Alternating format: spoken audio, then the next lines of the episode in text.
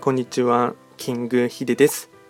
そしていつもこちらのラジオの収録を聞いていただきましてありがとうございます。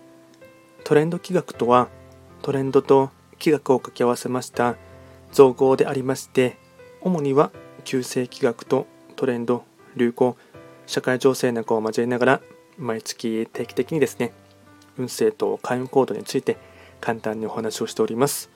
で今回ですねやっていきたいテーマといたしましては早速来月の運勢ですね。2023年5月の一泊水星の運勢を解説していきたいと思います。ただし気学の場合暦は旧暦で見ていきますので5月と言いましても具体的な日数は5月6日から6月5日までを指しますのでよろしくお願いいたします。それでは早速ですね一泊水星の全体運ですね。全体運といたしましては星5段階中星は1つになります。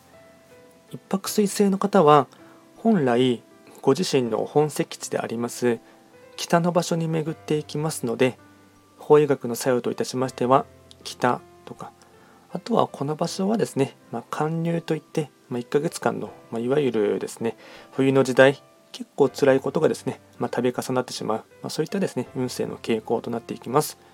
ではですね、ポイントをですね、えっと、全体的な傾向として4つですね、紹介いたしますが、まずは1つ目、今年一番の運勢の谷底、無理をしないで体をいたわる。2つ目、メンタルが不安定で余裕がない。しかし人には当たらないこと。3つ目、次々と問題がやってくるが丁寧に最後までやりきる。問題は糧となる。4つ目。苦労するから人の痛みがわかる。優しさが肝。総じて正念場逆境があるから人はどこまでも成長できる。これがですね大切なポイントとなっていきます。あとはですね開運行動ですね。こちらも、えっと、開運行動4つですね紹介いたしますがまずは1つ目。夜は早く寝ること。体調管理。2つ目。1人の時間を大切に。3つ目。頭痛や眼性疲労に注意。4つ目。温泉や銭湯でリフレッシュする。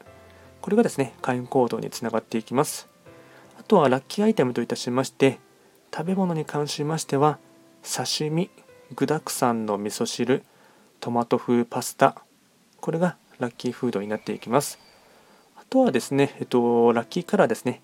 ラッキーカラーに関しましては、白、黒、ライトグリーン。これがラッキーカラーになっていきます。で、こちらですね、より詳しい内容のものに関しましては、YouTube ですでに動画をアップロードしておりますので、まあ、ぜひともそちらもですね、参照していただければなと思います。では今回も簡単にですね、2023年5月の一泊水星の運勢をご紹介いたしました。こちらのラジオでは随時質問とか、あとはリクエスト等は受付しておりますので、何かありましたらお気軽にレターで送っていただければなと思います。それでは今回も最後まで聴いていただきまして、ありがとうございました。